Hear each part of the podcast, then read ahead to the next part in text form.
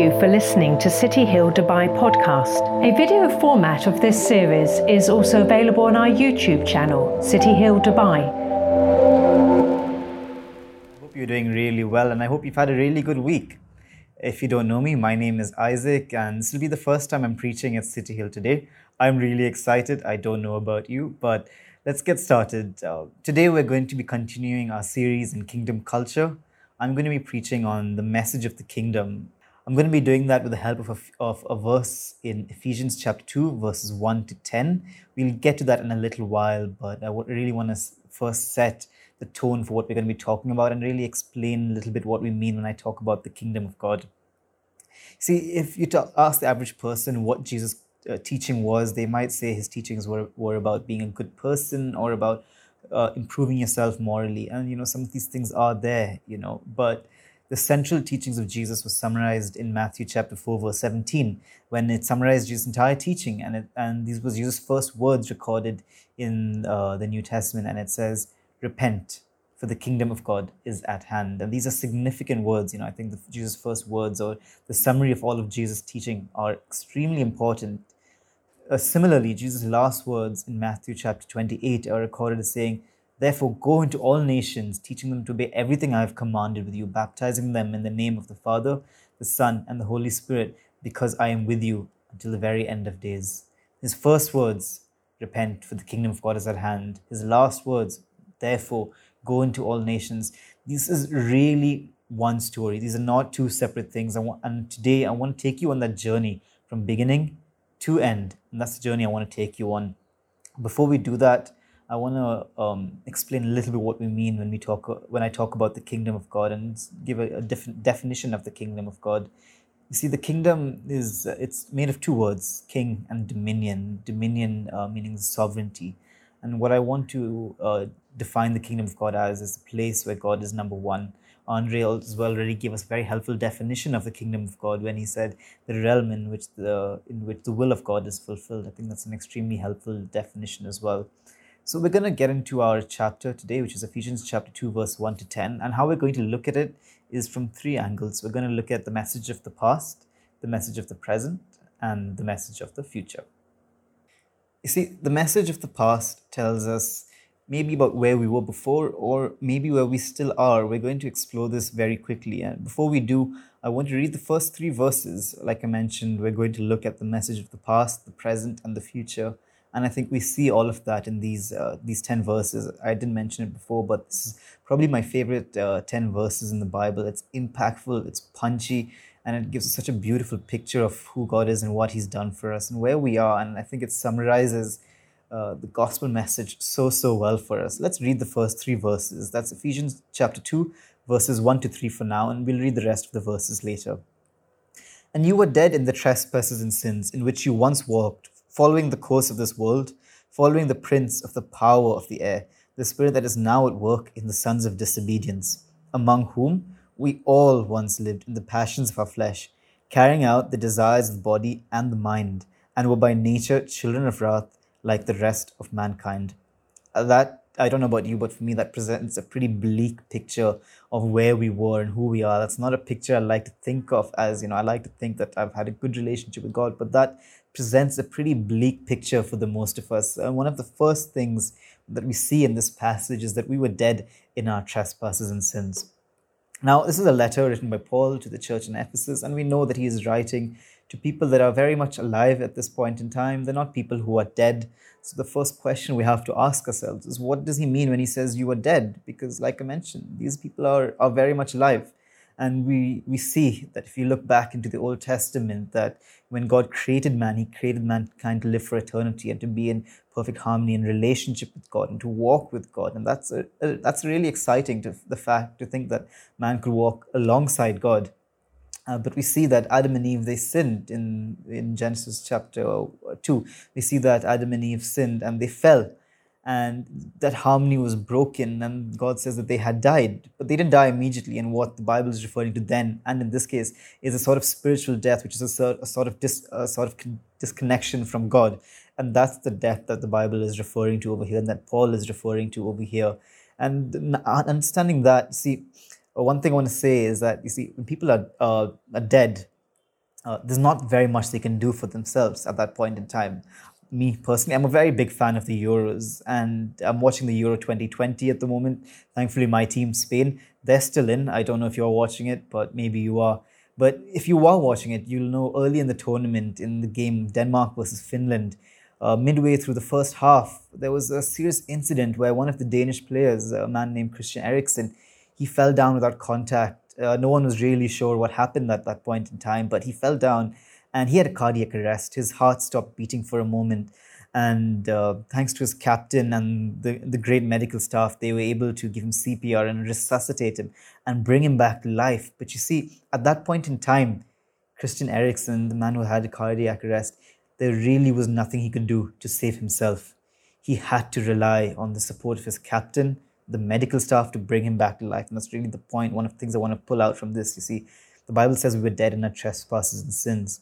A dead person can't do anything to help themselves. They really need someone else to come in and help them. And that's the analogy that I'm trying to bring across.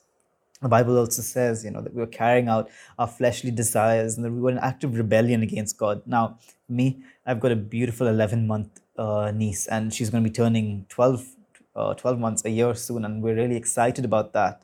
But you see, one thing about my niece is even at 11 months old, she's not even a year old, she knows how to disobey. You see, she loves touching switches and fans and wires and cables, and we know these sort of things aren't good for her.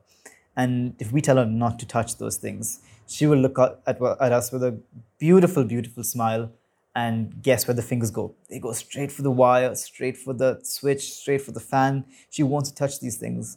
At 11 months old, even then, she has this rebellious nature. You see, we're born with that in us, and it continues right throughout. If you've got teenagers, I'm sure you'll say, Amen and Amen. I've been through that phase relatively recently myself. Um, you know, we all have that. Continues right with us throughout um, our adult life as well. It's not something that changes it's innate to us. And, you know, you might be asking yourself, you know, you know, the Bible says, I'm dead in our trespasses and sins. And, you know, a scary word is that we were by nature children of wrath, that God's wrath was turned towards us. And that's a scary picture. And you might say, you know what, I, I don't see myself as this. I don't see that as the place where I'm in. And maybe, maybe. But I'd encourage you, uh, I want to encourage you with this as well that, see, the Bible says that 99.9% uh, isn't good enough for God. God's standard in regards to sin is 100%. You know, at a point in the Bible, it says, that if you've passed at all points of the law, but you've missed at one point, you know, one point, even 0.1% if you've missed, we fail the entire law, and that's God's standard, and that's perfection. And we see that Adam and Eve failed that, and ever since then, all mankind has failed that, and the consequence of sin is felt with devastating effect in the world around us. I mean, we just need to look at the world around us, the sadness, the death, the destruction that we see in some parts of the world to see the world around us is broken, it's fallen, it's not as it should be. And that's the state of mankind. And until now, like I mentioned, this is a pretty bleak picture. It's a pretty depressing picture. And, um, you know, the Bible could have ended here. Uh, you know, could, we could have had these first three verses, and God says, Thank you very much. Uh, chapter over, story over. I created man, they rebelled against me. Let's end the story over here. Probably this brings to the, probably the two most important words, the two most powerful, punchy words in the Bible. But God being rich in mercy. The, the, emphasis being on those two words, you know, but God. And thankfully, that that's that's where we we continue the story, and that leads us to verse four, which I want to continue with. But God, being rich in mercy, because of the great love with which He loved us, even when we were dead in our trespasses, made us alive together with Christ. By grace you have been saved, and raised us up with Him, that in the coming ages He might show the immeasurable riches of His grace and kindness toward us in Christ Jesus. For by grace you have been saved through faith, and this not your own doing. It is the gift of God, not a result of works, so that no one may boast. And we're going to hold over here for a while. We'll get to verse 10 in a bit. I just want to uh, pick up on a few things um, in these few verses. You see, if you've been around churches for any length of time, you'll know. You've heard many times through Sunday school and right through church, you know, God loves us, God loves us. That's probably not a concept that's new for you, but I want to bring it across to you today with hopefully a slightly different angle. If you would indulge me and close your eyes for a second, I want to paint a picture for you. You see, in the Gospels, I'll pick the book of Luke, we see that Jesus, one of the first things Jesus was did when he started his ministry is he went to get baptized. And as he was being baptized, as he came up from the water, we see that a voice was there from heaven saying, This is my son, in whom I am well pleased. Now picture this instead of God saying that to Jesus, he is saying that to you. In Psalm 149, verse 4, it is, we see that God says of his people, I am well pleased. I have great pleasure in them. And God says it of you. You know, we know that God loves us, but do you realize that God looks at you and says, My son, I am well pleased in you. My daughter, I am well pleased in you. When God sees us who are in Christ Jesus, He looks at us and says, I'm well pleased in you. I don't know about you, but for me, that just blows my mind because only I know the depths of my sin. Only I know the things I've done and, and all of that. And yet, God can look at me when I'm in Christ Jesus and say, I am well pleased in you. And that's only because of the amazing thing that Jesus has done for us on the cross. You see, on the cross, uh, we see that over here, that even while we're dead in our trespasses, Jesus came, He laid down His life. Like I mentioned before, that, that perfect record that God required of that 100% record, Jesus gives us that perfect record, that 100% record. He gives it to us and takes our record on the cross. And, you know, he, he gives us his righteousness. And that's what we really see on the cross. You see, we like to say or we like to think that, you know, salvation is free. But I want to put across to you that salvation is in fact extremely costly. It's just that the price was not paid by you. The cost of salvation was the life of God's own Son, whom He sent so that we can live and you know that's what i want to put across to you today that salvation is costly and god's paid the price. You can have that salvation you know.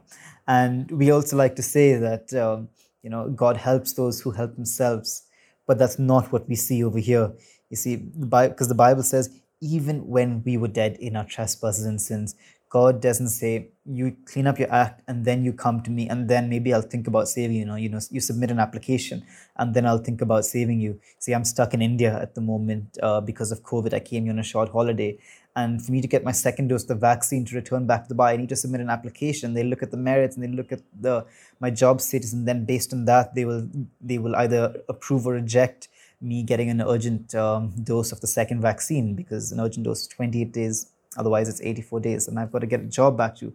Not the point. God says, I'm not looking at that. I'm not waiting for you to sort out your life. I don't need that perfect record.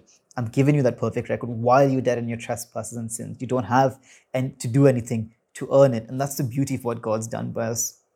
God's done for us um, the, the, word grace, you know, the, we see over here that we've been saved by grace through faith. And the word grace, you know, if you want to understand what that really means, it's God's righteousness at Christ's expense. That's uh, an acronym we use sometimes to explain the word grace. It's God's righteousness freely given to us at the expense of Christ. Like I mentioned, the price was paid, but the price was paid by Christ. We also see that we've been seated with Christ in the heavenly places.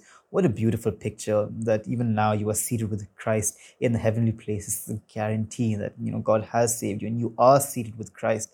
That's an exciting picture because the King of heaven, the King of all earth, and you are seated with him, you are with him. That's a guarantee that we see in these verses. And these verses are beautiful. We've just come off the back of the first three verses, you know, and painted such a bleak picture. But what we see over here is a beautiful picture portrayed where we've been saved by grace through faith by God and His mercy. The only reason we've been saved is by the mercy of God. And He's given us this faith freely, uh, you know, based on no merit. He's given us this faith based on His grace and His grace alone. And this faith, it's not the faith that God can heal. Yes, uh, we do believe that. Um, recently, my mom. Uh, came out of hospital from a really serious condition. We, you know, we do believe God can heal. It, it's not also the belief that God can um, provide for us monetarily. We do believe that, yes, that God can provide monetarily. The Bible says, you know, don't worry for anything. These things God will provide. But no, the faith that it's talking about here is faith for salvation. And that's salvation in Christ alone, that we're not saved by our good works. We're saved by Jesus and by what he's done for us on the cross. And that alone is what saves us on the cross, we see a beautiful coming together of the love of God and His justice. That justice was done, that sin was dealt with, but we also see the beauty of loves of God's love for us, that He sent His only Son so that we may have eternal life. And I want to continue on from here to the message of the future. You see, um, we, we come to verse 10 where it says, For we are His workmanship created in Christ Jesus for good works, which God prepared for us beforehand that we should walk in them. See, God calls us as we are. We've seen that already. He loves us as we are. And we've seen that. Um, but He also calls us to good works. But good works don't lead to salvation. There is a link between good works and salvation, but it is not a cause and effect wherein good works lead to salvation. No, in, in fact, it is switched the other way around. You know, salvation is the cause. We're saved by God, by grace through faith, because because of the great love with which uh, God loves us, and in turn we love Him. We do. It is a uh, a love response, not a response, not an action, not an action to gain God's love or gain God's favor. It is from a secured position of having His love, and I just want to highlight that for us as well. But there are works that God has prepared for us, and that's where I want to spend the rest of this time today looking at the works that God has uh, planned for us. And the first thing I want to look at is our sanctification, which is the process by which God makes us more and more into the image of His Son. You see, as we are transformed, as we submit our lives to God and put our faith in God, there begins a, lifelong process which by which God turns more and more into the image of His Son. You see, God created us to be reflections of God to the entire creation. And as we've sinned, we fell so far from that. You see, we are meant to be reflections of God. And as we become, uh, as we walk more and more with God on a day to day basis, we see God shaping our character, changing us. You know, we call this the fruit of the Spirit love, joy, peace, patience, kindness, gentleness, faithfulness, self control. You know, mentioning a few of these. We grow in these things. We become, as we grow in these things, we become more and more like Jesus, like like God the Father. We we resemble these characteristics to the world around us, and that's really important. And you know, as I'll talk about in a little bit, but we cannot separate sanctification from our mission as well. Matthew 28, go into all nations. No, because we live in a day and age today where our lives are things that first speak about our mission. If we want to talk to people about Jesus, we need to live like that first. And that's that's really important. We cannot separate sanctification from our mission to tell people about Jesus. Those two things go hand in hand. But you see, when we talk about uh, Matthew 28, you know, the Great Commission, you know, if you hear people talk about mission, that's one of the first verses they'll use, the, the Great Commission. Jesus says, go into all nations. And for us living in the Bible, we've got such a beautiful opportunity to do that because we literally have all the nations coming to you. But even if we don't, you know, maybe you're listening to this from a different country, or maybe in your workplace or where you study, you have people from one nation. No, you know what God says? The nations are people, people groups. Um, it's not just countries. The Bible is referring to people groups over here the emphasis is on telling all people of God and what He's done for us on the cross. You see, as we realize the impact of that, we're motivated. It's not uh, fear response. We're motivated. It's the question is how can we not tell people of what God has done for us? It's almost we're so excited about something you want to tell people about that. You see, your passions will be the things you talk about, and this should be one of the things we're passionate about. Something we're excited about. I want to ask you that question: Are you excited about the gospel and excited about God? uh, what God's done for you. Maybe today pray, God, get me excited about the gospel again, get me excited about my salvation again, get me excited about you again. I want to be excited about that, but it's not just mission. There, uh, I want to highlight something else for us as well today. You know, uh, what we see in the pattern of the early church. You know, they spread the gospel, they told people about Jesus, and they saw many come to faith. And I pray that for us, that we would see many people put their faith in Christ.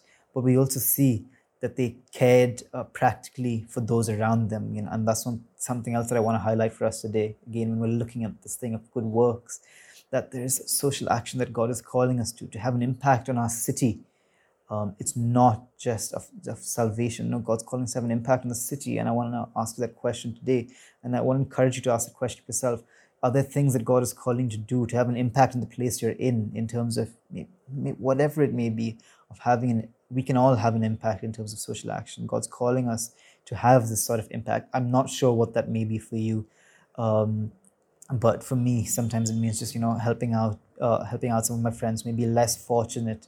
Simple ways, you know. Uh, maybe we can't all change the world, but we can all make a small, small impact in the lives of people around us, and those are significant. And don't discount that. Um, in Dave Devenish's book on uh, what on earth is the church for, he says God has a plan a glorious plan for his end time church, a church which expresses the life of God as a community and demonstrates the kingdom or rule of God as a city set on a hill in every nation, city, and village that comes through both things, you know, hand in hand, the mission and social action, both these things, as we reflect these so well to our society, we reflect in, in true emphasis what the kingdom of God is. We see this, you know, if you want to look look at Acts 2, I think it's chapter 42, where we see they sold everything they had. That's radical giving to support their community. I want to call us that, you know, to be radical and caring for those around us yes, with salvation, but also practically with uh, the sort of things that have an impact on their practical lives on a day to day basis.